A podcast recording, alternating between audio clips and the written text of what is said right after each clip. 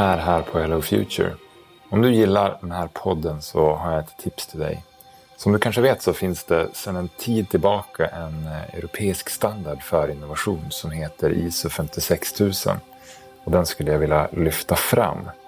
ISO 56000 kommer med stor sannolikhet vara en given standard för att arbeta med innovation om tio år. Du som vill leda din organisation framåt kommer ha stor nytta av att förstå den här standarden. Men att plöja igenom en sån här standard är ganska torrt och tidsödande. Därför har vi gjort det här jobbet åt dig och lyft ut det allra viktigaste i en digital guide. Och den här guiden vill vi bjuda alla som lyssnar på den här podden på. För att komma åt den eh, så surfar du in på hellofuture.se. Sen hittar du guiden en bit ner på startsidan under rubriken Guiden till innovationsstandarden ISO 56000. Alltså hellofuture.se. Då får jag hälsa alla välkomna till ett nytt avsnitt av Transformationspodden. Och eh, idag sitter vi mitt på Södermalm här på The Park och håller i en podd med gästen rakt framför mig. Det är väldigt roligt. Olle Hillborg, välkommen till eh, Transformationspodden. Mm, tack, tack. Kul att vara här. Ja, det är kul att, att faktiskt sitta och inte sitta med, med över Zoom eller någonting. Utan nu, nu ses vi live då kan man säga. Då. Mm. Eh, eller absolut. Och eh, du är ju inbjuden till den här podden eh, med tanke, eller utifrån att du har nyligen släppt en, eh, en bok Mm. Som heter Rock'n'roll i landstinget. En väldigt eh, rolig bok. Mm. Eller titel på en, på en bra bok som jag har läst. Eh, och eh, redan när jag träffade dig första gången så eh, förstod jag att, att eh, du skulle eh, skulle platsa i att vara med i vår, vår podcast. Uh, och det är ju lite roligt när man pratar om innovation som vi gör i den här podden. Så brukar vi prata också om det här med serendipitet. Alltså att saker och ting sker lite, uh, lite slumpmässigt och sen så är det som mm. att uh, pang, det var bra timing. och timingen den här gången var ju att vi satt och planerade lite grann inför höstens poddavsnitt och så sa vi det att vi skulle gärna vilja ha, vi skulle behöva bjuda in någon som kan prata lite grann om hur man får innovation att hända och skala upp sen och få spridning på innovationerna i offentlig sektor. Eh, och, sen, och då funderar vi på vem ska vi bjuda in då? Och sen några veckor senare så sitter jag på en midsommarfest. Eh, absolut coronasäkrad utomhus. och vi hamnar bredvid varann och eh, du berättar att du precis ska släppa en bok. Och jag frågar ju då vad handlar den boken om? Eh, och när du har berättat lite grann så förstår jag att det här är ju jätteintressant. Eh, och eh, efter det så sa vi det, vi, vi bokar in en, en, en, en, tid och så får jag läsa boken och så kan vi prata runt om det. Eh, så, men först och främst, du ska ju få prata mest i den här podden naturligtvis. Jag tycker du gör det ganska bra ändå. ja. Men eh, Olle, du får börja med att eh, eh, berätta lite kort om dig själv, vem du är och vad du jobbar med. Och, eh, mm. Eh, så kommer vi in på lite grann varför du skrev den här boken. Yes. Jo, nej men jag jobbar i dagsläget, i alla fall än så länge får jag säga, som jag släppt den här boken. Men, eh, men eh, jag jobbar på Danderyds sjukhus i Stockholm med, eh, som innovationschef. Eh, och ehm, på vår enhet som heter DS Innovation. Mm. Och det gör jag. Och det gjorde jag också för typ 20 år sedan, för jag har varit där länge. Mm. Och, ehm, vi etablerade den här innovationsverksamheten där då. Eh, och sen så har det varit massa debacle däremellan och nu liksom är jag tillbaks på, på Danderyd. Med lite resor hit och dit ut, ut i landstinget som det hette förut. Det heter Region Stockholm numera. Men, eh, och det här var inom sjukvården. Då.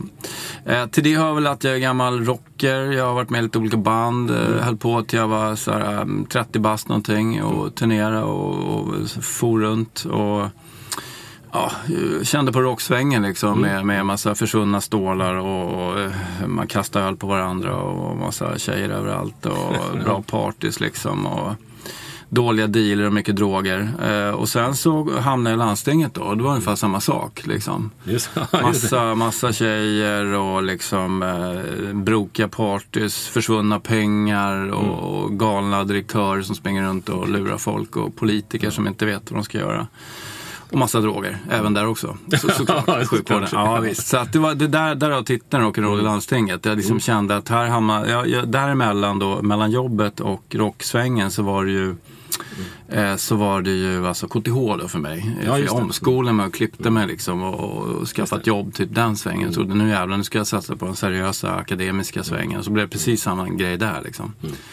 In i rocksvängen igen. Och, det var ju kul också, mm. jävligt kul. Men, men samtidigt var det, är det ju rätt rörigt liksom. Mm. Och man, man går bort sig och man, det, det händer massa roliga saker. Vi tog ju fram massa balla produkter och sådär. Men man går bort mm. sig också, allt maktspel och sånt där som Just finns. Mm. Och den här speciella världen bland mycket hierarkier och, och eh, von oben, du vet den här känslan när man, man snackar med de här eh, överläkarna och direktörerna och pompösa cheferna. Ibland finns det väldigt många trevliga sådana också men ja. det är en speciell värld att befinna sig i som gammal rocklirare. Liksom. Mm. Eh, men vi har haft kul och sådär så att det är väl lite kort eh, bakgrund. Jag, jag, kan tänka mig att en, en, del av de som lyssnar på, på vår podd vet vem du är, känner till dig. För du har ju varit ett litet ansikte ut för innovationsverksamhet inom landstinget. Och, eh, Danderyd har ju varit ett gott exempel runt om i Sverige och eh, även för andra länder hur man faktiskt får innovation att hända och skala upp innovation eh, och få grejer ut på marknaden. Eh, så att du är ju en person som har erfarenheten och på något sätt lite pondus bakom det att kunna skriva en sån här bok. Eh, ska vi säga från början då. Ehm, så det är ju, och det var väldigt spännande att läsa den. Ehm, och vi ska komma lite grann till, eh, det är ju nästan 300 sidor av eh, ja, en berg och dalbana rock'n'roll som du säger. Och vi ska, vi ska prata om några delar ur den som, som jag tror att våra lyssnare är nyfikna på och som förhoppningsvis också får en en ganska bra bunt av de som lyssnar på vår podd att eh, köpa boken och läsa den. För det, det kan jag ju säga redan i början att jag rekommenderar verkligen att man gör det. Kul. Kul. Eh, jag tänkte, eh, bara för att eh, tisa lite om boken, så tänkte jag läsa själva liksom premissen för boken, eller det som står på baksidan. Och så kan vi ha det lite som, som utgångspunkt för det här samtalet. Då. Mm. Så här står det då och du har ju berättat en del om det innan. Men eh, Olle, en tidigare rocksångare från Stockholm, hittar in bakvägen till Danderyds sjukhus. Där bygger han och några kollegor upp en uppfinnarverkstad underifrån med sina bara händer. Olle möts av påhittiga sjuksköterskor, men även av uppblåsta direktörer och arroganta politiker som gör allt för att utnyttja den fiffiga verksamheten till sin egen fördel. Det hela leder till en vild innovationscirkus där det trollas med skattebetalarnas surt förvärvade pengar i en ström av lycksökare, härliga uppfinnare, utsvultna entreprenörer, pompösa överläkare och cyniska konferensproffs. Uh, ja, uh, Ska vi börja med hur du hittade in bakvägen till Danderyds sjukhus? Du, du nämnde det lite grann, men ta mm. den här resan lite från början här så, ja. så får vi se då. Du, du hade tröttnat på rocklivet eh, och eh, skolat om dig och så hamnade du där. Mm. Eh, och det hände saker ganska snabbt. Berätta.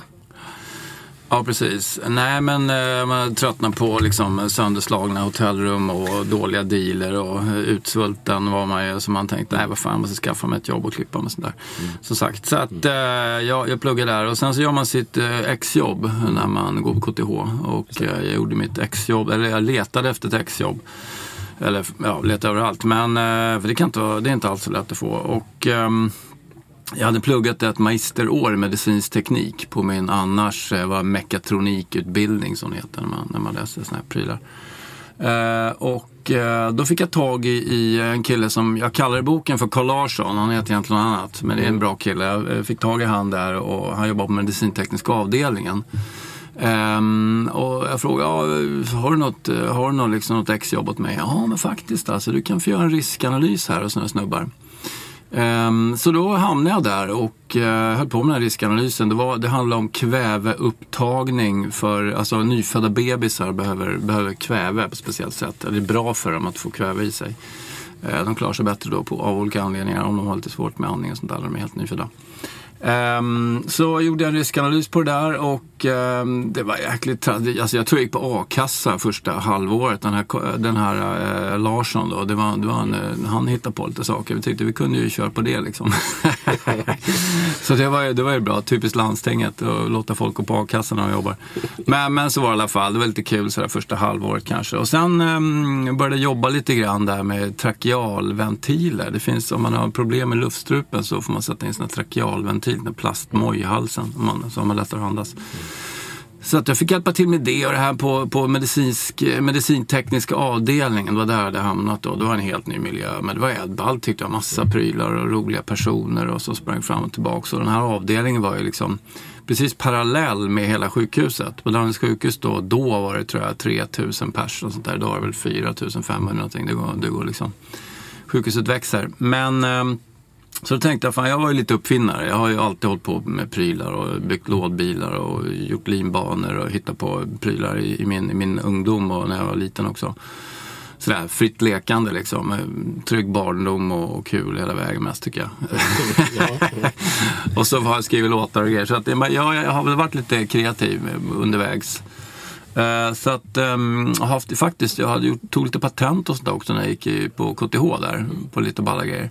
Så jag kunde det där lite grann, hur man gör när man liksom tar en pryl från idé och sen genom en produktionsapparat och sen eh, liksom försöker få ut den på marknaden och stångas med eh, stångas för att försöka få ut en produkt. Så att det där kunde jag redan och så, då var jag ju liksom alltså mitt i Mecka där på sjukhuset. Bara slangar och prylar och kopplingar och massa tokiga människor som slet sig håret och meckade med prylarna liksom. Um, och sen slängde ut det på avdelningarna. Ibland funkar ibland funkar inte. Sådär. Så, att, så fick jag ta tillbaka grejerna med Men då tänkte jag fasen. Och sen, dessutom så var det en massa eh, sjuksyrror och, och, läkare och forskare och så här, som hade egna idéer. Mm. Då tänkte jag shit, alltså många varor kunde man verkligen göra grejer av. Göra prylar av och sälja dem tänkte jag. För eftersom jag hade den här entreprenörsådran någonstans i mig. Så att jag snackade med, med Larsson där och en annan kille som heter Staffan och vi, vi körde igång en liten avdelning till slut då där vi liksom försökte att facilitera de här idéerna och hitta våra första produkter. Bland annat den första grejen var, var en grej som kallas för quickfill då, som man nämner lite i boken också.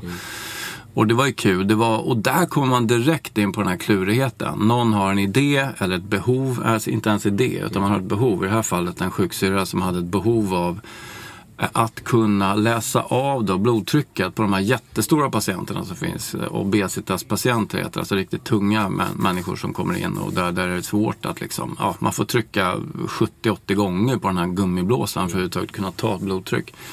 Så de, vi behöver någon maskin här liksom som, som eh, får upp den här blodtrycksmanschetten. Ja men den här Staffan då, han var ju smart och har jobbat länge. Nej men fan vi har ju, vi har ju massa olika, vi har eh, syrgas i väggen och vi har eh, tryckluft i väggen, massa saker i väggarna helt plötsligt upptäckte jag det, en sån här, typiskt sån här, jaha, i varje rum på, på liksom, i, ett, i ett sjukhus har de tre olika kranar och där finns massa coola gaser. Liksom.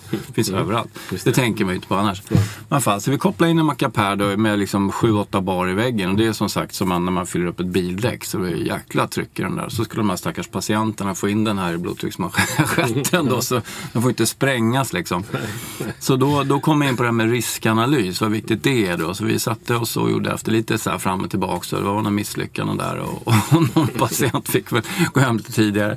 Men eh, till slut så lyckades vi göra den här mackapären och sen så när vi gjort den då så funderade jag på, att det här blir skitbra, byggde en prototyp.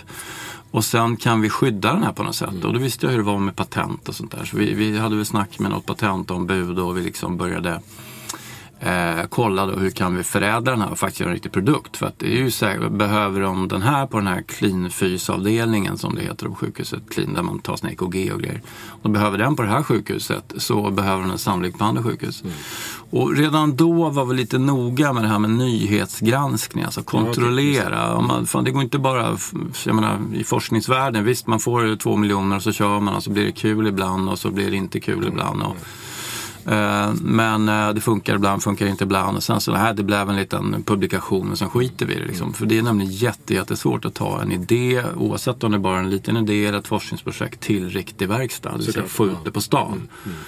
Uh, många av de här forskarna, och det säger de själva, är feta katter så, så, som de kallar sig. Alltså, det vill säga de, de har det för bra. De har för hög lön och har det för bra på jobbet. Och när de har tagit, forskat fram en grej så är det oftast faktiskt så att de inte pallar att ge sig ut. Mm. Vadå, ska jag sluta jobbet och gå ut och bli entreprenör? No way liksom. Ja, ah, okej, okay. så det, kan det vara waste rätt ofta där.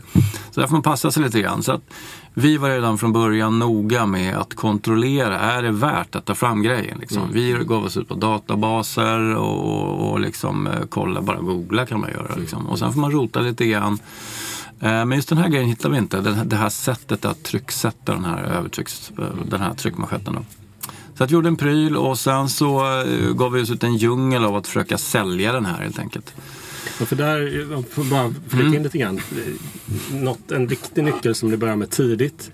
Eh, som sen har blivit en, en framgångs... Eh, säga, framgångssaga, men en, en, en framgångsstrategi det är just hur ni har fått in marknaden i den här processen. Kan du berätta lite grann kring mm. det? Då? Hur du får då liksom ut ett, ett alltså, samarbetet med näringslivet mm, här. Och, och det, det, det utvecklar ni ju sen på sikt, men redan här från början. Mm. Hur, hur kom ni för det är, det är ju det ja. som är väldigt svårt. Jag kan ta det är jättesvårt och det är alltid en utmaning, speciellt inom offentlig sektor, speciellt inom en sån här stor del av offentlig sektor mm. som ett stort sjukhus som dessutom mm. ingår i då Region Stockholm. Och det kan vara nog så svårt i ett litet kommunalkontor liksom mm. att få ut det. Men för man hamnar alltid på det här juridiken, man hamnar alltid på upphandling, man hamnar alltid på eh, får vi göra så här? Mm. Alltid på sekretessen, offentlighetsprincipen. Vad får vi göra? Vad, oj, oj, oj, så blir alla rädda liksom. Så blir det oftast ingenting. Mm. Men vi var rätt orädda. Vi var någon form av rebeller kan man säga. Det här första gänget med, med jag och, och, och Larsson och Staffan och några till där. Mm. Um, så, att, så att vi brakar på och i det här fallet med den här första quickfillen mm. då lärde vi oss väldigt mycket. Vi, vi, vi, försökte kränga in den här till, till KI först, för KI i, i Stockholm och Karolinska institutet de hade en liten avdelning som de hade också byggt upp för forskargrejer just. Där presenterade vi den här då, vår, vår pryl. Vi kom dit med den, vår prototyp och började förklara hur den funkar. De, oh shit, de blev så här, ställde sig upp och drog sig i slipsarna. Liksom. Det här är ju verkligen något bra, för det här är en grej. Liksom. Det här är inget skumt så här, vätskeprojekt, utan det här kan vi sälja. Vi kan kränga en grej och det här kan bli nytta för sjukvården. Ehm, så de skramlar fram med någon entreprenör först och sen någon till entreprenör som var någon polare antagligen. Och det var en trevlig gubbe där men eh, det blev inte så mycket för han gjorde generalfelet att lägga jättemycket pengar på en svindyr prototyp på en mm. av konsulterna på stan. Liksom. Okay. Kostade en mille, bara göra en, en, en prototyp som dessutom knappt funkar. Och sen gjorde han misstaget att liksom, ta patent ute i hela Europa och på mm. Nya Zeeland och massa sådana grejer som man tycker är ballt när man tar mm. fram en ny produkt. För att ta patent, visst det kostar några tusen lappar, ja det kan kosta mer förstås. Men men eh, det behöver inte kosta jättemycket i första läget utan det är när man ligger med alla sina patent och börjar pröjsa dem och man slänger in sådana här så kallade PCT, man har, får optioner ute i andra länder och sånt där. Men han gjorde det, den här killen då, alldeles för tidigt och, och eh, det blev liksom inte mycket mer än att det, det, blev svårt att ta fram en produkt helt enkelt. Mm. Så det där lärde vi oss väldigt mycket av. När vi sen eh, tog fram vår, eller ja, lite senare när vi hade en egen 3D-printer och så här som vi köpte mm. in också. Då tog vi fram ett stickskydd som för, det var en undersköterska som stack sig i, i handen då för att hon skulle göra undersökningar vid så kallade navelsträngsprover.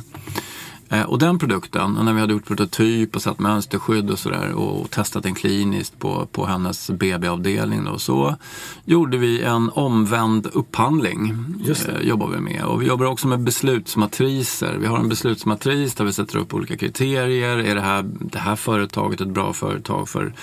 Region Stockholm att jobba med? Har de, kan de lagerhålla? Eh, kan de det här med C-märkningen och så vidare? Det, vi gjorde en utredning redan då. Det här var liksom 2000 åtta liksom. Ja.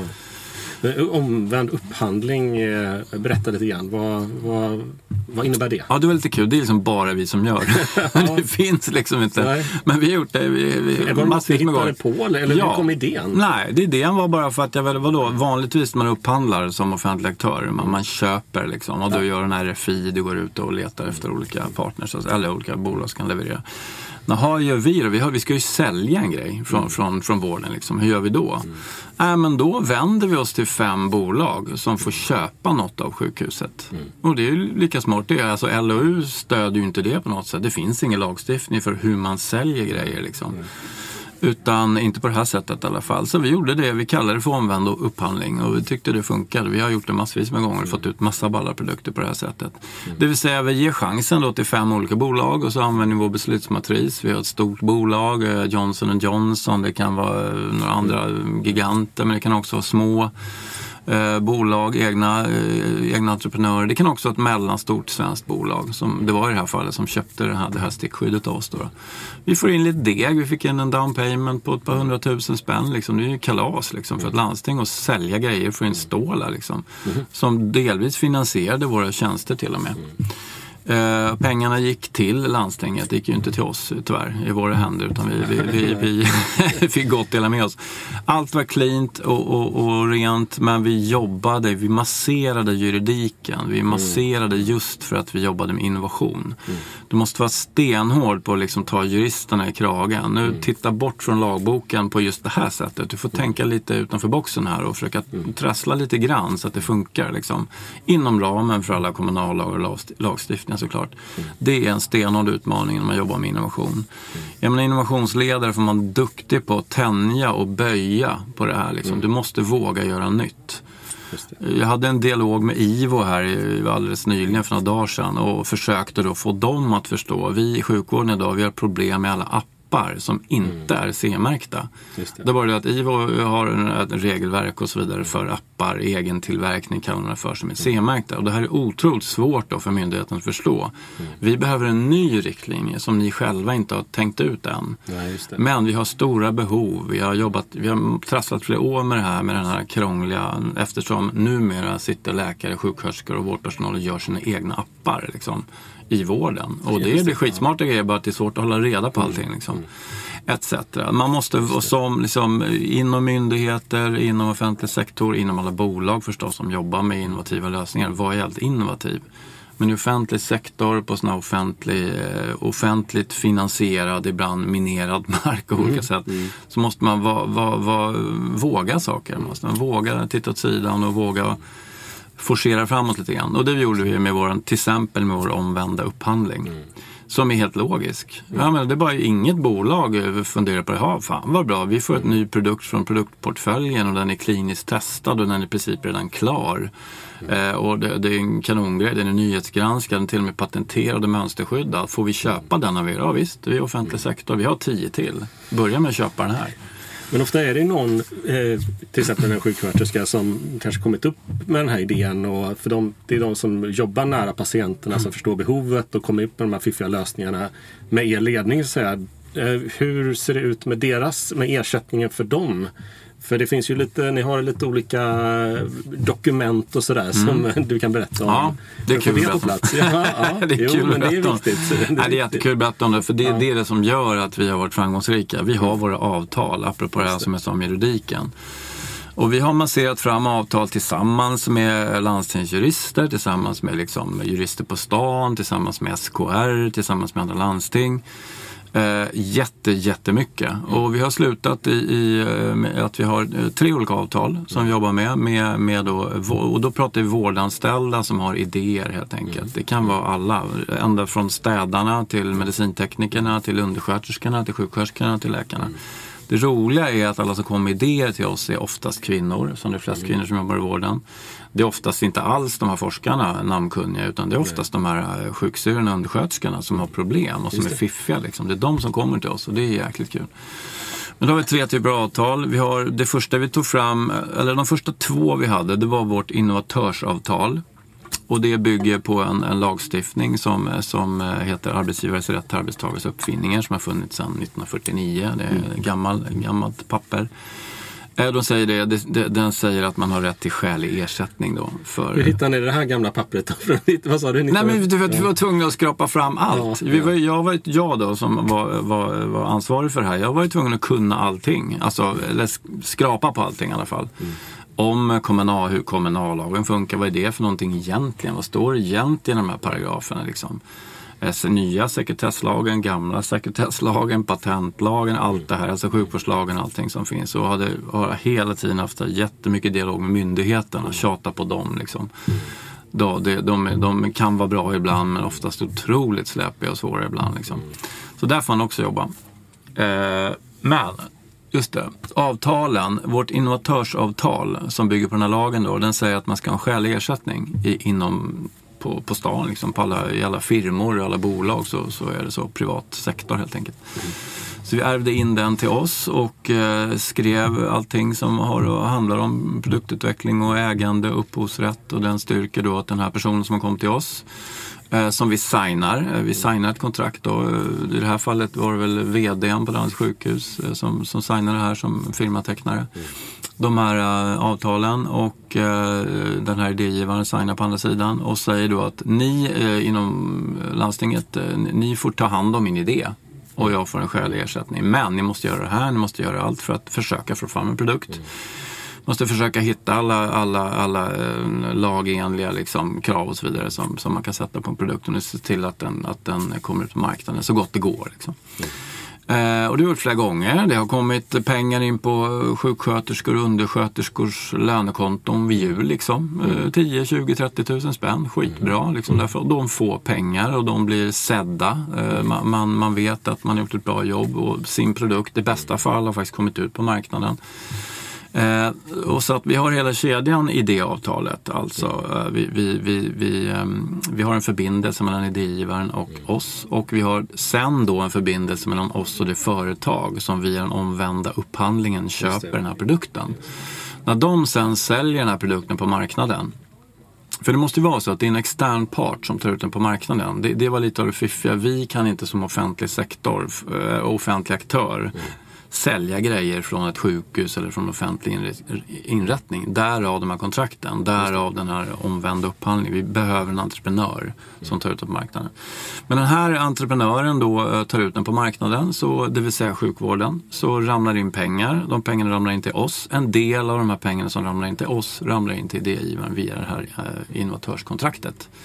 Och det här är så det är skitsnyggt om man får säga det själv när det har funkat. Och det, det är knappt någon som gör så här märkligt märkligt nog. Vi har hållit på så här i 15 år, liksom, 20 år. Mm, mm. Därför, men jag förstår att det är så. Du, nu, apropå boken, är det lika krångligt i Stockholm för att det, det, det var en, en, politiker som satte käppar i hjulet för allt det här, tyvärr.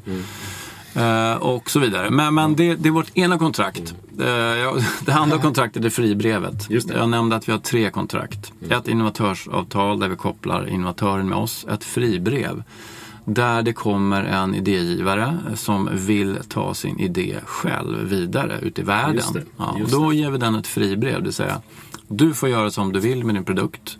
Vi fortsätter inte att lägga resurser på den här, därför det kan vi inte göra som offentlig aktör när du har blivit en entreprenör och så vidare. Men vi stödjer dig vidare via inkubatorsnätverk eller det nätverk vi har ute i samhället och så vidare.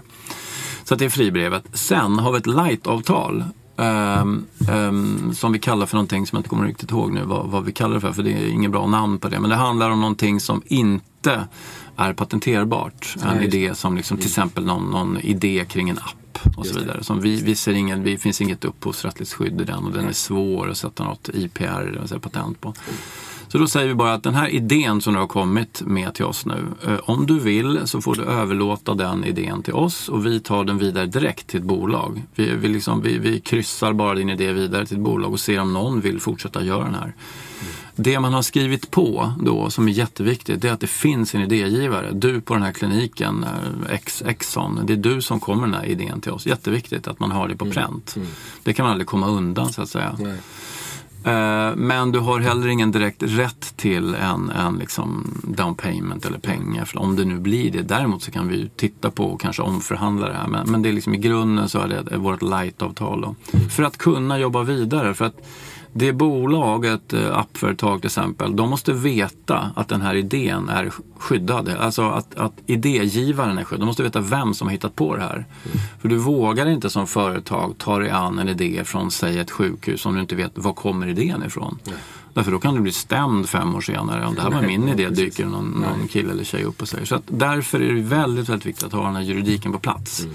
Och de här avtalen, våra tre avtal, vi har masserat fram under hur lång tid som helst. Liksom. Mm. mm. Men de funkar, vi har massa häftiga exempel på det. Vi har produkter ute, ute i världen. Jag kan dra ett litet exempel. jag, jag eh, jag, eh, bara sådär, jag, högg, jag gick förbi Danderyds sjukhus, skulle till jobbet och så gick jag förbi en ambulans mm.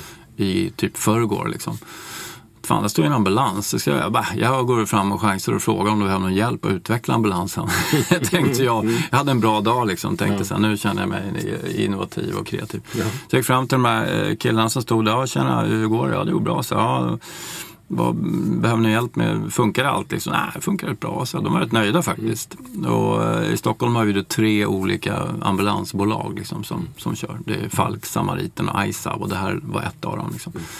För det, utvecklingen hos de här bolagen ser lite olika ut. De har lite olika produkter i ambulansen. Och så ehm, då, då berättade jag för dem, ja men för några år sedan utvecklade vi en produkt som hette Kangofix. Det är, det är ett, en, en säkerhetssele eh, för nyfödda barn. Mm. Och då säger den ena ambulansen, ja den ja, men fan den har vi. Den är lite krånglig i början men man lär sig att sätta på liksom. Mm. Så att jag, jag menar, tog ett stickprov och det visade sig de här Kangofix. Mm. Eh, och jag vet att Kangofix finns ute i hela världen. För det mm. fanns redan för sju år sedan. Liksom. Och det är skitkul att kunna vara med. Och mm. den tog vi verkligen fram från början tillsammans med en entreprenör. En ambulanskille som var idégivare. Så gjorde vi mm. ett av de här avtalen. Då. Ehm, så på så sätt funkar det verkligen och det är fantastiskt kul varje gång man liksom ser ett, ett verkligt case ja. som finns på en, i en riktig och det, miljö. Och det är ju roligt när man läser boken, man förstår att de här casen har sin början i någon situation som kanske varit lite kritisk. Som det här fallet när du pratar om, om, om den här uppfinningen. Så var det ju en ganska kritisk situation där, där, där någon kände att det här vill jag det här behöver vi göra någonting åt för här kan ju, det här kan ju skada barn liksom, när vi åker mm. ambulans. Uh, så det är verkligen så här, casen kanske, vi pratar ju mycket om att man ska ha eh, man ska data på att det här behövs och så vidare. Men ibland är det bara så här nöden kräver att vi, vi, vi gör någonting och så kommer det fram någonting nytt som inte gjorts innan. Mm. Eh, vilket är väldigt spännande. Mm. Ja. ja, men det, du hade ju, det, det är verkligen rock'n'roll de här första åren. Eh, av och, men, men samtidigt då, det du säger här som jag, som jag tycker är så intressant är ju att många, eh, du har ju det här med konferensproffs då, jag vet inte exakt vad du, du får utveckla vad det menas, men mm. många som vill prata om innovation och så vidare eh, tenderar ju, och det behöver inte vara fel, men man fokuserar mycket på den här kreativiteten, serendipiteten eh, och processerna och, och, olika metoder för, för innovation och så vidare. Men just det du säger är att man måste, vara, eh, man måste göra den här otroligt ibland så här tråkiga skitgöran som man antagligen känner att det är att, att stångas med juridiken och med avtal och så vidare. Så jag tycker det var eh, väldigt uppfriskande att höra och läsa om det i, i boken. Så att säga. Att mm. Den där hemläxan måste man sitta och göra om det verkligen ska bli då.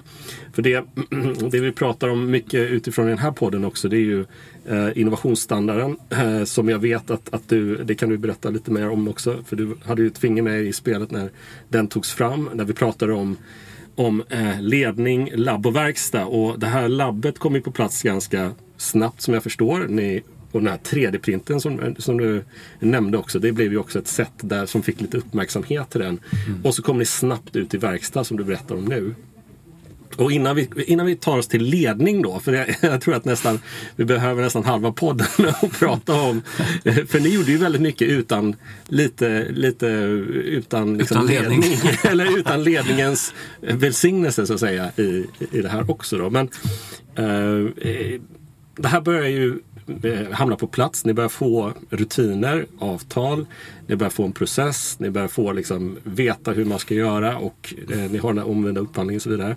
Eh, och då, eh, då expanderar det här. Alltså det är ju andra som får reda på det. Du är ute och, och och sliter sula en hel del och är ute och berättar om det här eh, runt om även i landet och åker till andra länder.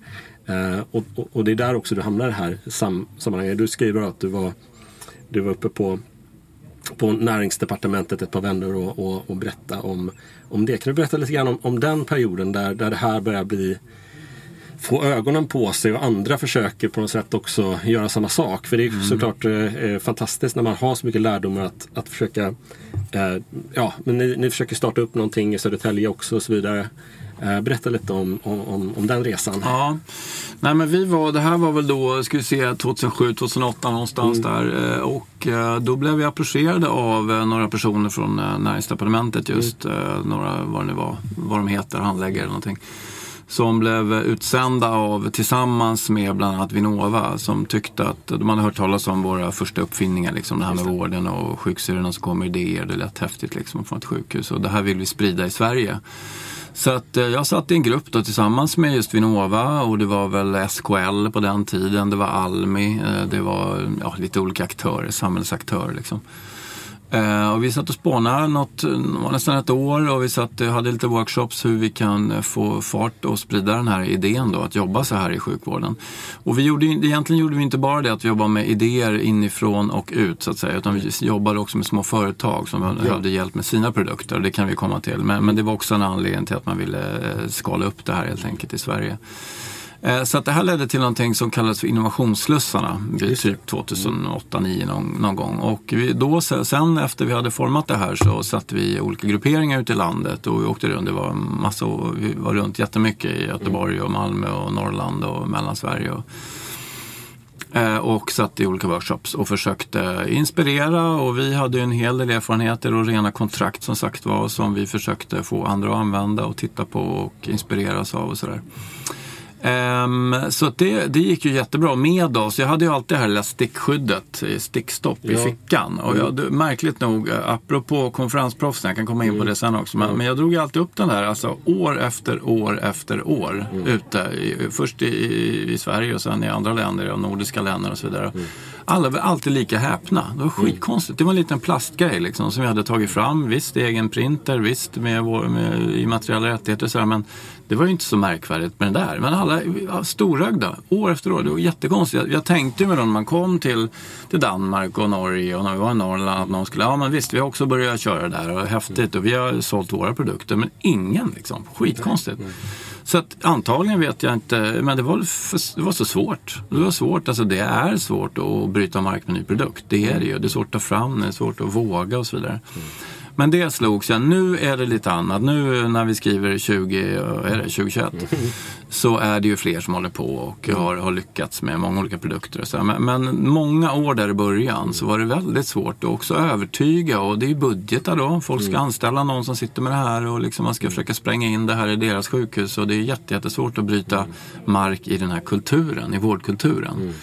För också det vi hade gjort. Vi hade format lite av en ny kultur på Danderyds sjukhus. Att det var coolt att uppfinna. Och vi, hade massa, vi fick ju vara i pressen, många bra artiklar, lite tv och sånt där. Och det blev ett, man fick ett öga på Danderyds sjukhus. Och shit, vad håller ni på med liksom? Vi skulle spela in en egen tv-film också, eller hur var det? Ah, hur gick det med den? Nej, vi, vi skulle vi göra. Alltså, nej, men jag är lite galen av mig. Så jag tänkte efter ett tag, och det här var väl efter ett Vi måste göra vi, ett eget tv-program tyckte jag. Ja. Det här är så coolt. Så måste vi, jag var ju luttrad av rocksvängen och där ska man alltid ut och visa sig och göra videos och sånt där. Äh, vi måste göra en video som, som vi får se, vi, vi, vi pitchar den för, för tv liksom, försöker, men vi spelar in i alla fall.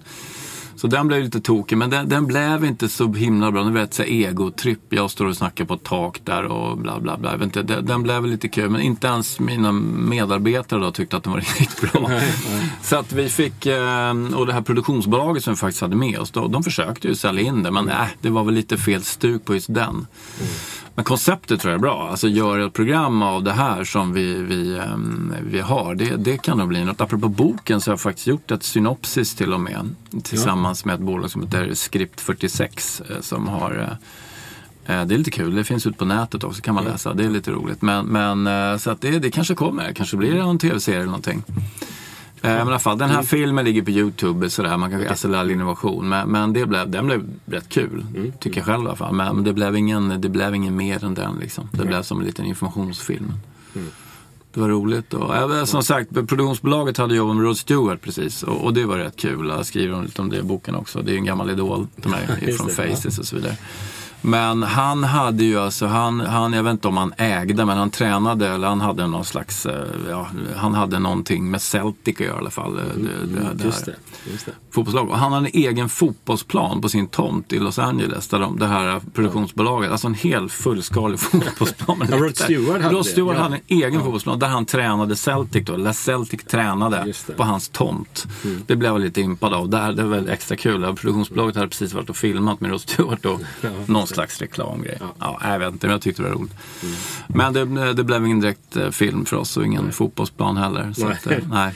Men, men ni försökte ju ta den här entreprenörsandan att också skala, skala upp och göra göra mer också här ute i Stockholm. Men du säger det, det är väldigt svårt. Men vad ser du som, som eh, framgångsfaktorerna? Att för det är alltid svårt att försöka se på en verksamhet som det här funkar jättebra och sen lära sig av nycklarna, liksom, framgångsnycklarna.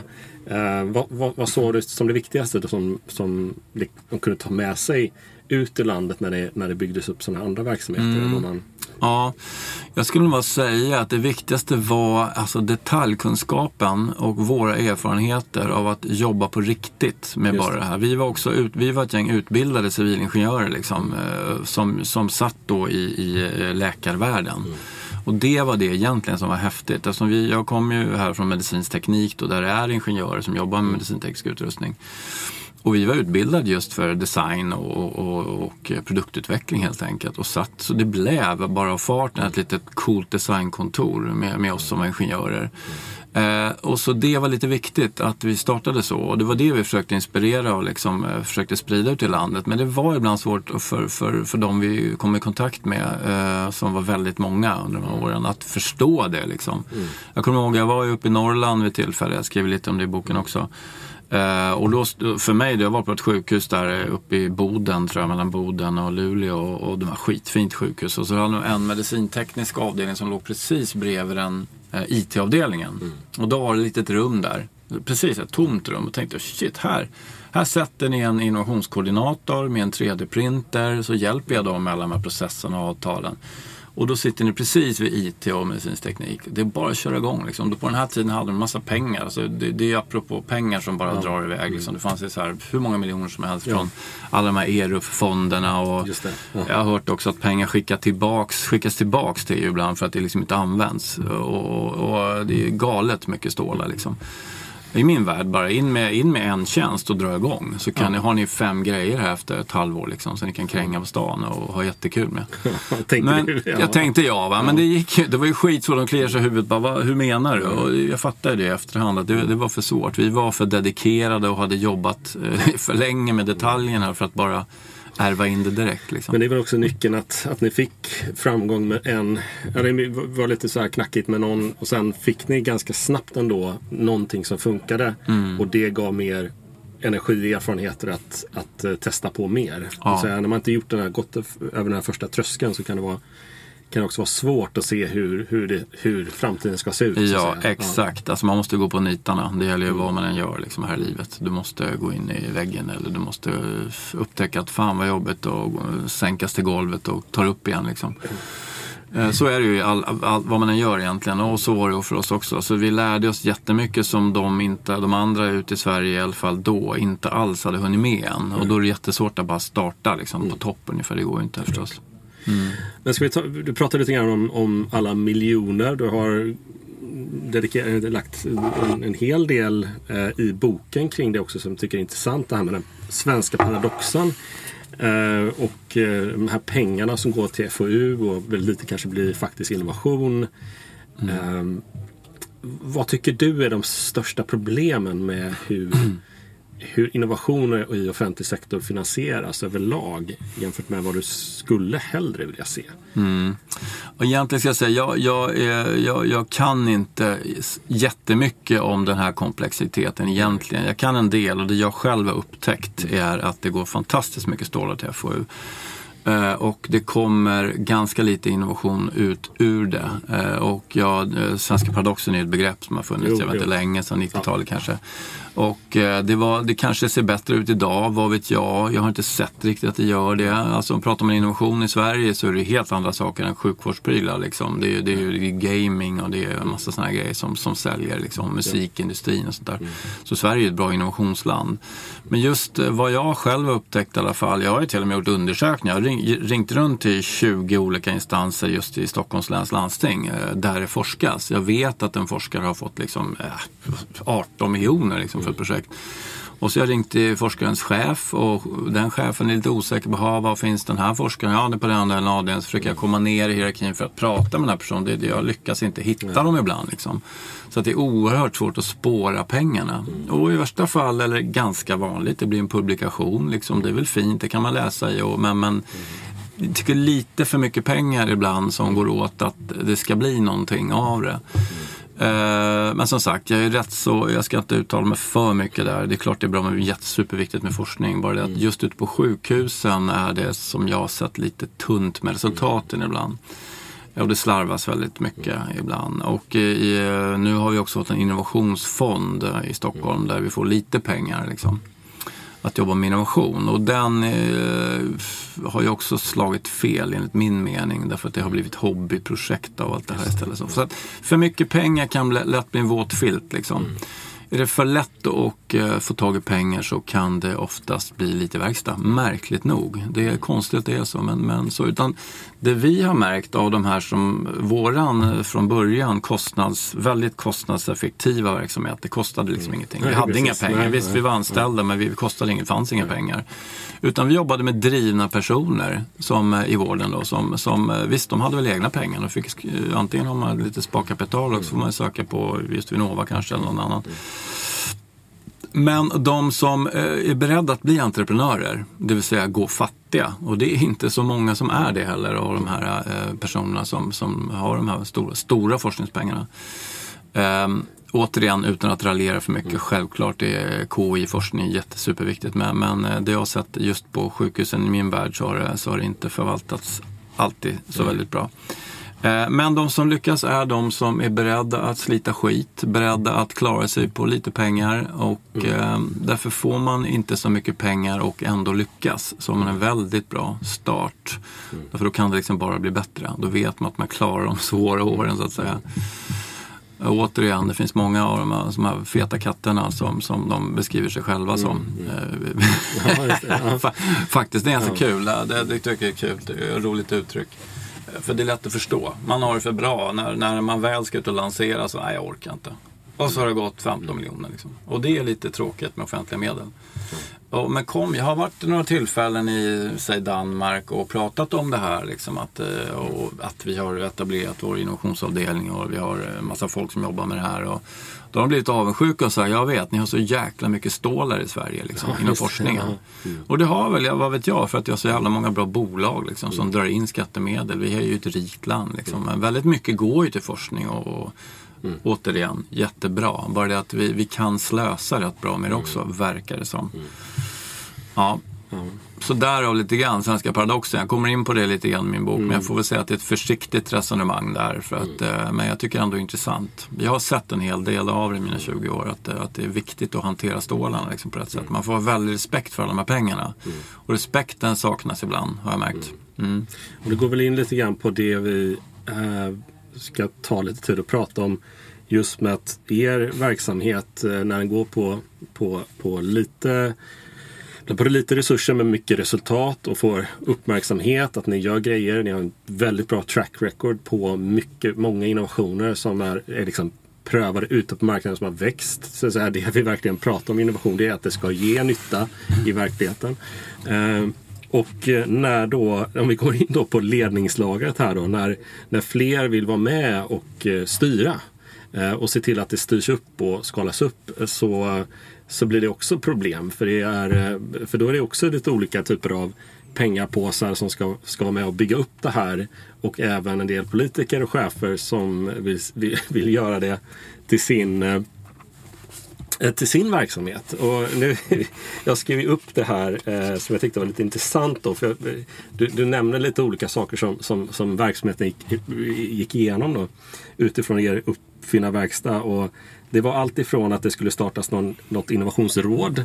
Mm. Det var någon innovationsklubb och en eh, innovationsgrupp. Eh, och det var en innovations... Eh, ja, vad kallar du det? En, en, en, virvel av, virvelvind av olika typer av labels. Och du var ganska, blev ganska förvirrad i alla dessa olika vänder.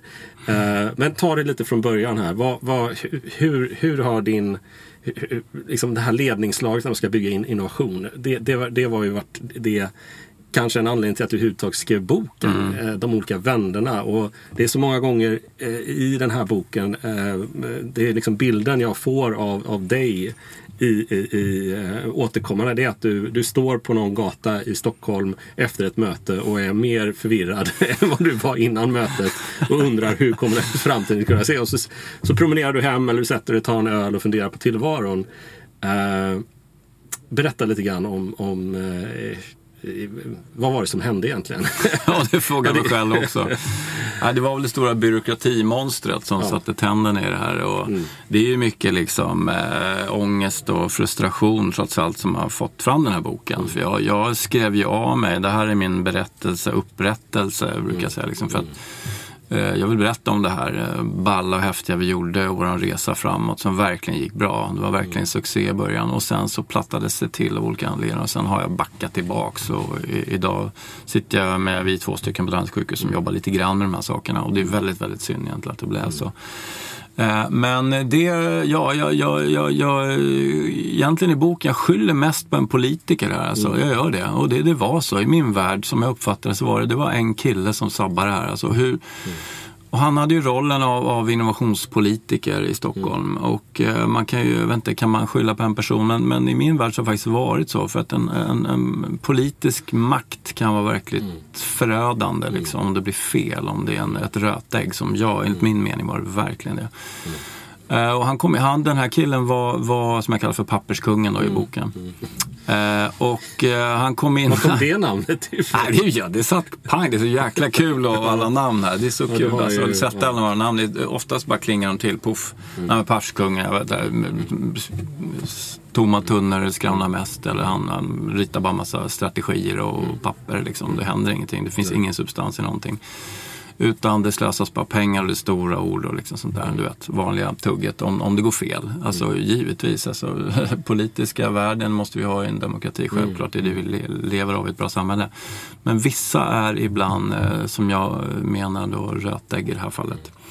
Eh, det gällde mig, liksom. han sabbade min karriär rakt av eh, och det är jag jättearg för. Liksom. Det är mycket ilska och till och med hat i boken och det får man vara försiktig med. Liksom. Men det är ändå det jag vill, vill säga här.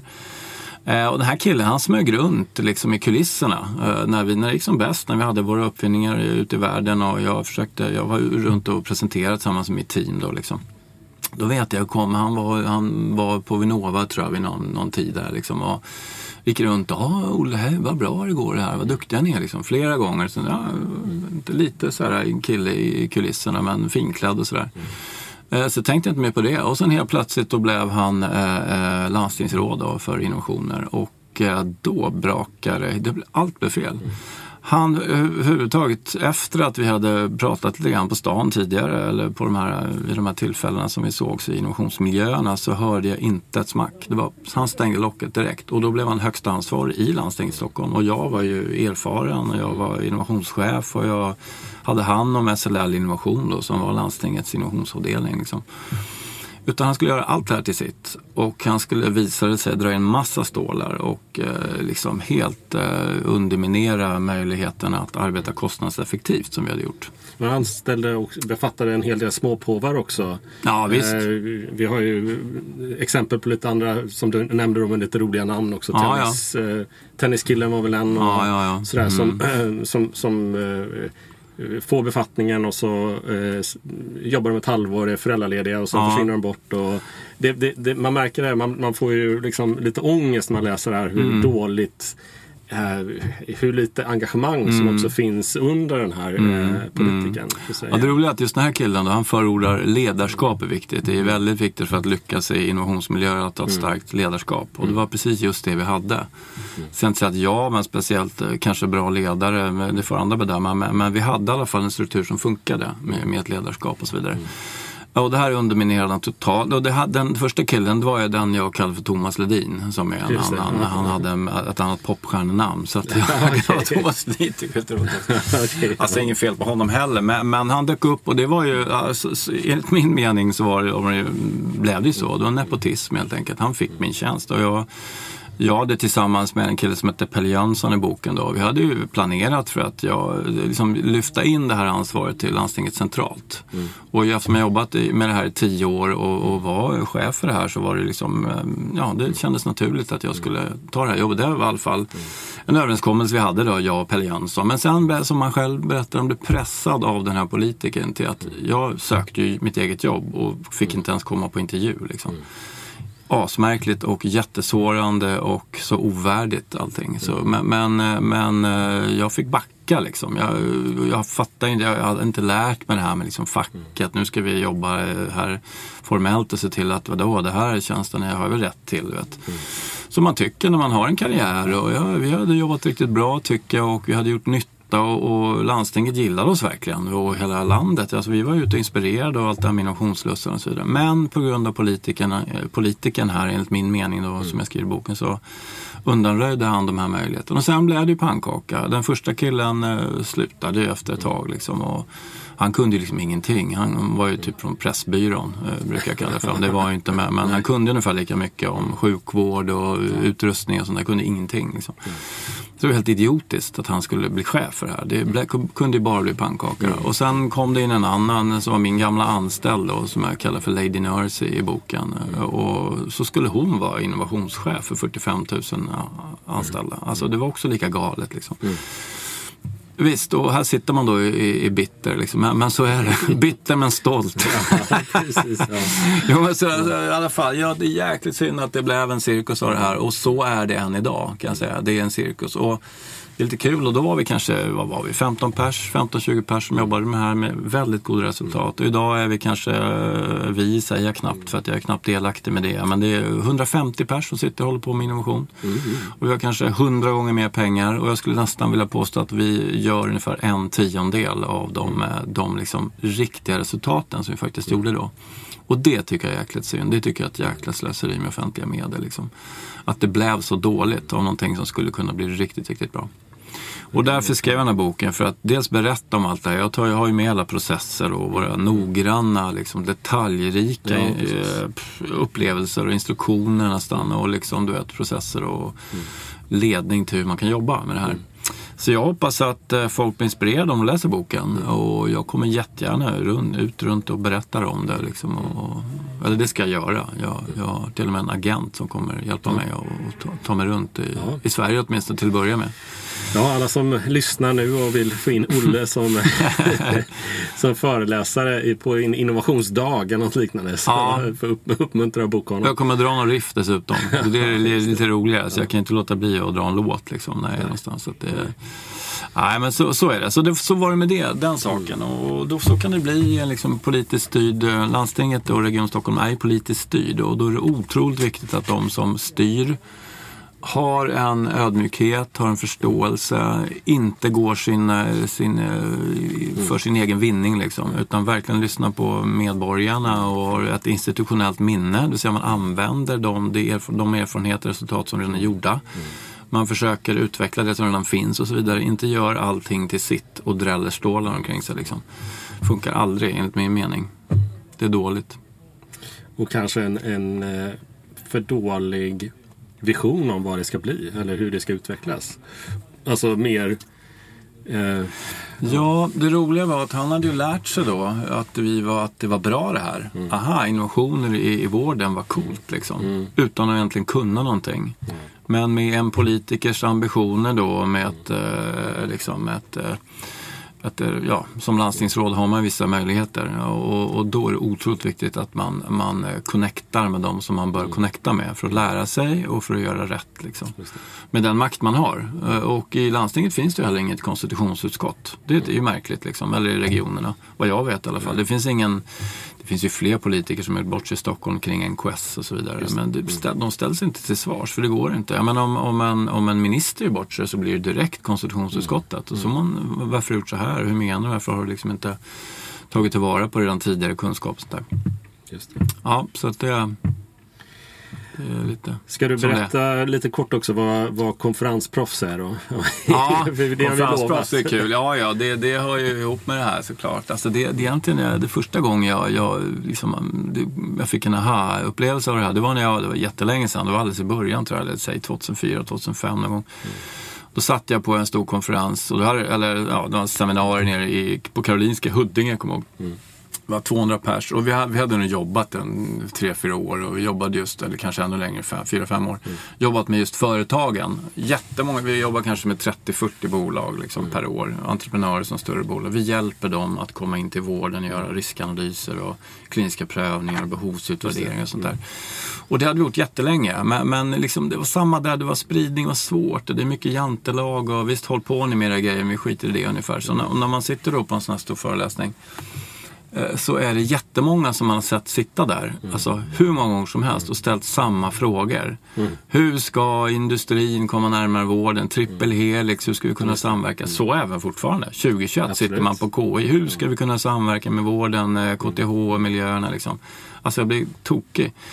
Därför att det gjorde vi hela tiden. Mm. Så att när, när det här, det var just på det där och det, det är det jag menar konferensproffs. Om man inte löser de här frågorna, man sitter och pratar och pratar och pratar år ut och år in. Då kan man åka på alla de här konferensresorna och babbla lite lagom mycket.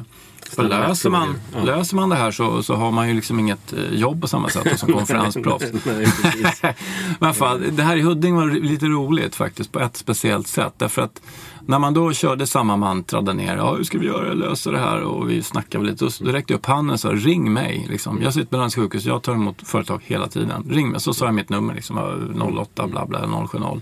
Och alla tittade häpna på varandra och skakade på huvudet. Ingen fattade någonting. Mm. Förutom en kille. Han kom fram till mig efteråt, det var Carl Bennet, alltså mm. äh, Elekta, alltså jättemagnat. Liksom. Ja, för han har ju fattat. Ja, här sitter en kille som, som vill hjälpa till. Liksom. Honom ska jag snacka med. Ja, det. det. ska behövas en stor mm. företagsledare för att fatta vad vi gjorde. Liksom. Mm. Så att eh, det är lite konferensproffs, de här lite trötta personerna som åker hela tiden och åker på dyra resor och tycker det är ballt att käka och sådär. Ja. Mm.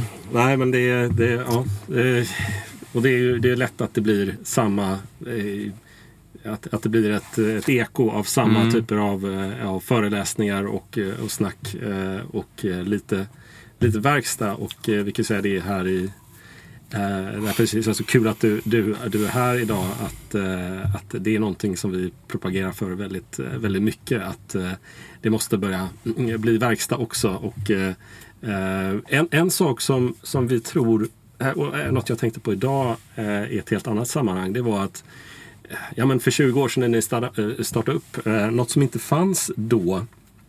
Eh, det var ju en hel del etablerade och jag vet själv när jag pluggade på universitetet och läste om innovation och så vidare.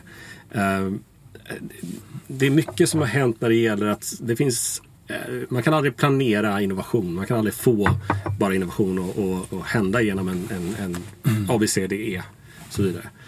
Men däremot så finns det otroligt mycket resurser nu eh, som kan förutse, men gör de här sakerna och inom ramen för det så kommer det i alla fall ut någonting. Eh, så att det är ju ganska tacksamt nu att jobba med innovationer finns så mycket på plats. Och en sak som, som finns på plats är ju innovationsstandarden som eh, du eh, var med lite i början. Där. Du, du gjorde några resor till Bryssel och eh, plocka fram. Vad, vad, vad var dina erfarenheter från det och var det någonting du kunde ta med dig och vad, vad, vad ser du på, på, det nu och liksom möjligheterna till att vi kan mm. utgå från ändå från en, en, en, standard när vi jobbar med innovation? Ja, därför säga att jag numera, det här var ganska länge sedan, nästan mm. tio år sedan säkert som vi började med det där. Eh, numera är jag lite bortkopplad från det. Jag kan, jag kan inte säga att jag vet exakt, vi använder inte innovationsstandarden till exempel. Nej, okay. mm. Eh, det skulle vi säkert kunna göra på ett eller annat sätt. Jag vet inte var den, var den befinner sig idag riktigt, mm. på vilken nivå och sådär. Men, men alla fall, vi var med alldeles i början. Vi var ju, jag vet inte hur, jag tror det var spanjorerna som sagt som, som eh,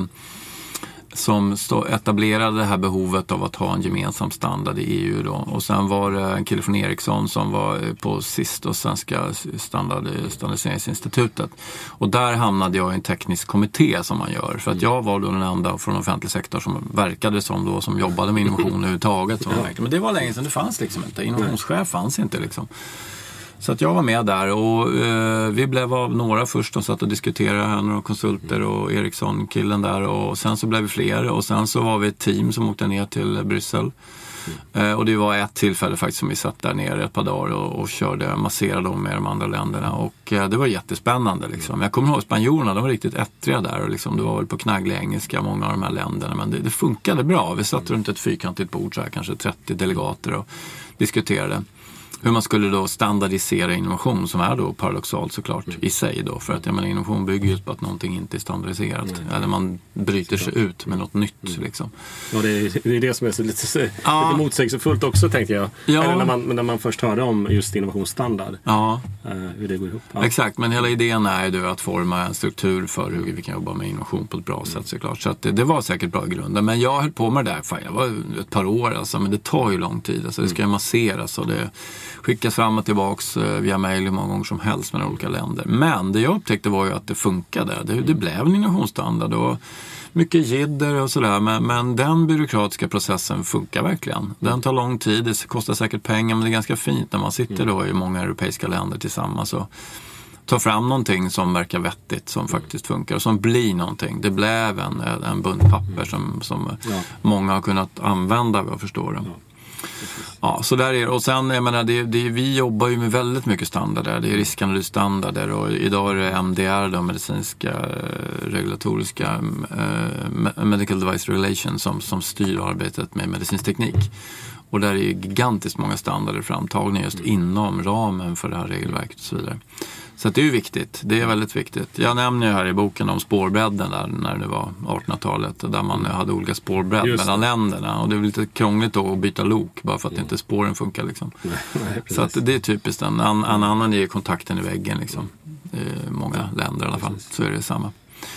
Så att eh, det är lite kul. Ja, men det var kul att vara med på den resan. En annan eh, var den här innovationsledarna som jag faktiskt var med om och mm. började också. Det var samma kille, Ericsson-killen mm. här och så var det en, en, annan konsult där vi satt och fnulade på mm.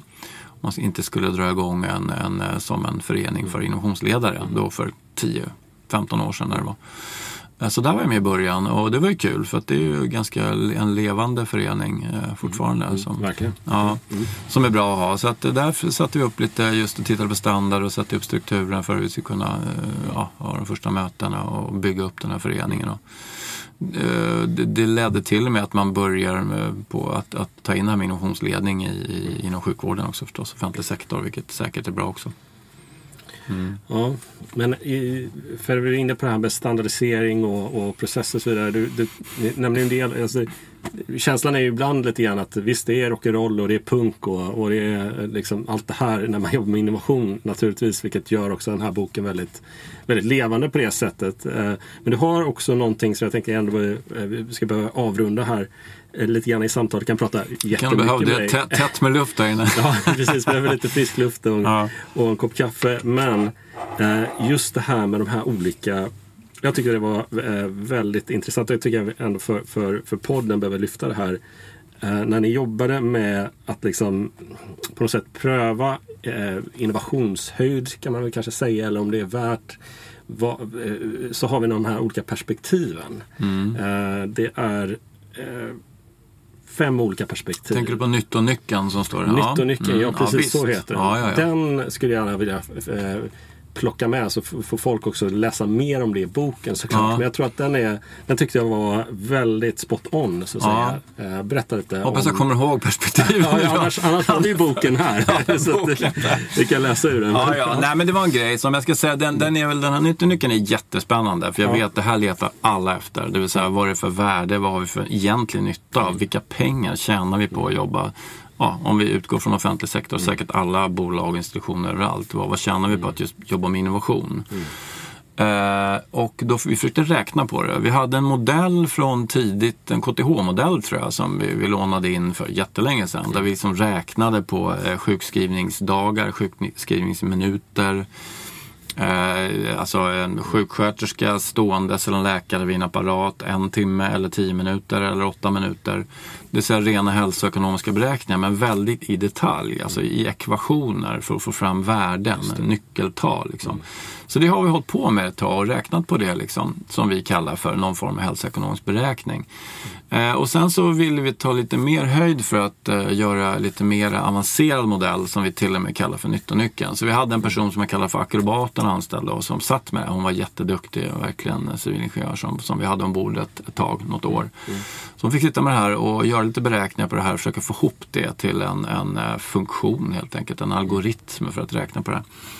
Eh, och då så plockade vi ihop olika perspektiv och vi hittade ju var, fem stycken då. Eh, och det gäller att komma ihåg dem för mig nu. Men det ena är då liksom patienten.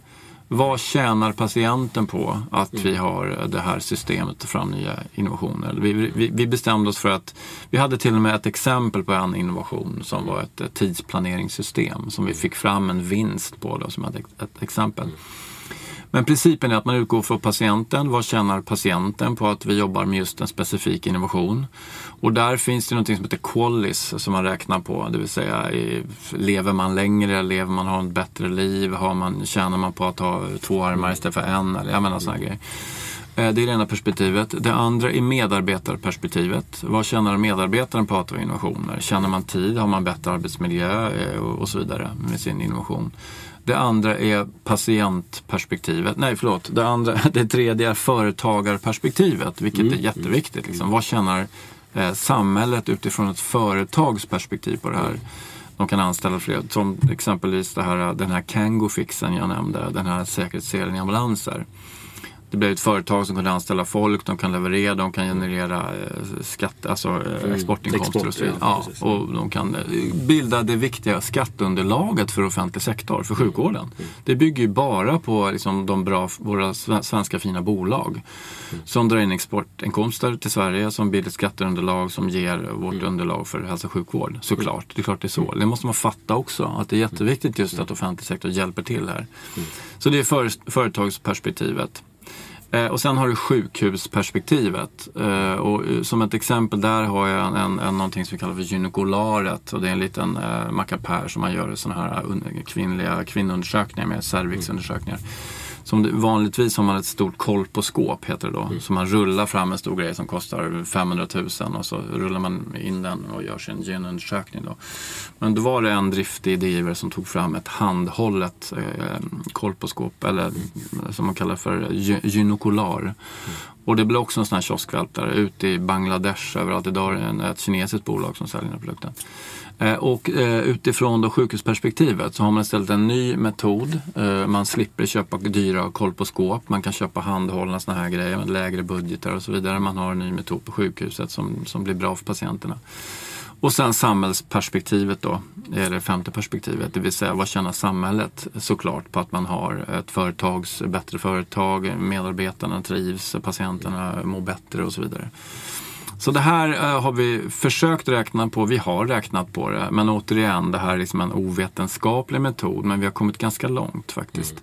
Så jag beskriver lite om den här nyttonyckeln i boken. Då, tycker det är lite spännande. Mm. Ja, den, eh, jag tyckte att uh, uh, det var svårt att, in, att, att, att, ha det här samtidigt utan att nämna den. Mm. För det är, ju, mm. det är ju precis så Eh, så viktigt när man tittar på det. För det det ju, innovation ska ju ge nytta och inom offentlig sektor så är det eh, lite, alltså på ett företag så är det är kanske enkelt att säga men det ska vara nytt, ett väldigt enkelt sätt att det ska tillväxt i företaget eller mm. mer, sälja mer produkter och, och, och, kanske till och med överleva att man håller på med innovation. Ja. Men jobbar man med offentlig sektor så behöver man fler perspektiv och se att, att det här bidrar till eh, till ökad nytta för många. Mm, mm. Eh, så att eh, det hade jag inte, jag hade inte sett det så konkret tidigare eh, formulerat. Jag tyckte det var väldigt bra. Mm. Men som sagt, vi, vi sitter här i, i värmen. Undrar hur mycket eh, kilo syre det är här inne just nu. ja, precis. Vi sitter i en liten poddstudio här. Uh, men det var, det var spännande och det, är, det ska vara lite svettigt när det är rock'n'roll. Ja, för fan. Det känns lite, bra inne tycker jag. Verkligen alltså. Lite, lite känslan av backstage här. Ja. och det har varit väldigt, väldigt roligt att prata med dig och lyssna på dig. Eh, som sagt var, det här är ju eh, toppen av eh, isberget, ska jag inte säga. Men, men det är, vi skrapar lite på ytan av det du går in djupare i i den här boken som släpptes för bara några veckor sedan. Mm. Eh, du hade en release, eh, en liten releasefest under coronarestriktioner. Ja, den var väldigt speciell kan jag säga. Det var, det var riktigt brakparty men det var otroligt svårt att försöka liksom, eller jag fick ju stoppa, jag tillsammans med barkillarna på Scalateatern fick ju verkligen stoppa folk liksom, och skicka iväg dem till andra ställen runt ja, omkring. Det var helt speciellt men vi, vi, det blev bra. Det blir så när man, ja. man bjuder in sina gamla Mitt rock, rock, rock polare som, ja. och punkpolare i, eh, till en sån här fest. Men eh, lättaste sättet att, att få tag på den Eh, finns på... Den finns på Bokus, Adlibris, ja, alla de här nätsajterna. eh, finns det. det är bara att beställa där. Det är ganska lätt att hitta den faktiskt. Ja. Och hur kan man lättast få tag i dig? Lättast, då kan man eh, skicka ett mejl till mig. Ja. Det tycker jag är det lättaste. Och då är det ju Olof. olof.hillborg.sll.se än så länge. Än så, Mm. än så länge så får Ja. vi se vad framtiden har i sitt sköte. Eh, Du har i alla fall eh, dokumenterat eh, eh, Ja, det är inte bara 20 åren på, eh, på Danderyd eh, som, som är i den här boken utan det är mycket också bakgrunden till eh, varför det blev som det blev i form av uppväxt och eh, ja, eh, allt möjligt som, som ryms i den här boken som är även spännande att, att ta del av ska jag säga. Mm. Eh, kanske lite tunt med de här de här galna rock-turnéhistorierna. Men det kanske Jag har blir en varit lite uppföljare. försiktig med dem. ja, du kanske ska ha en, en Ja. e- egen bok när du bara pratar om eh, åren med, vad var det, Backs, Backstreet Girls Ja, är ett band. Eh, Glorious Bank Robbers var mitt svenska liksom, huvudband bandet. egentligen sen vi var unga, riktigt Mm. unga. Men sen så blev det Backstreet Girls eh, i Norge, en, Norge, ett norskt band som jag lirade med ett par år. ja, det. Och det var något, ett punkband också i, i början på 80-talet. Ja, det var Mops ja. Ja, precis. Ja, Mops var ju vårt allra första band. Det, det var mer pop, men mods pop liksom. Eh, det här är ju massa större. blev ju utjagade. Det var ju en stor punkfestival på, eller en popanställning var det på Underground i Stockholm. Där vi blev utjagade med, med poliseskort, alltså ut genom Hötorgsgaraget. För det var så mycket skinheads där som skulle spöa på oss helt enkelt. Så att, eh, ja, det fin- det finns stoffen till enkelt. Ja. ja, men eh, tack så mycket för att du tog dig tid komma hit eh, och vara med i Transformationspodden. Eh, vi ser eh, vad eh, som kommer hända härnäst för dig med, eh, och ni som lyssnar. Kontakta gärna Olle, läs hans bok och sprid det här fantastiska arbetet som ni har byggt upp som är eh, unikt och eh, naturligtvis eh, kan man lära sig otroligt mycket mer av att komma i kontakt med dig. Eh, så med de här orden så eh, tackar vi för oss och vi ses snart igen. Eller vi Ja. hörs snart igen. Ha det bra. Hej. Hej!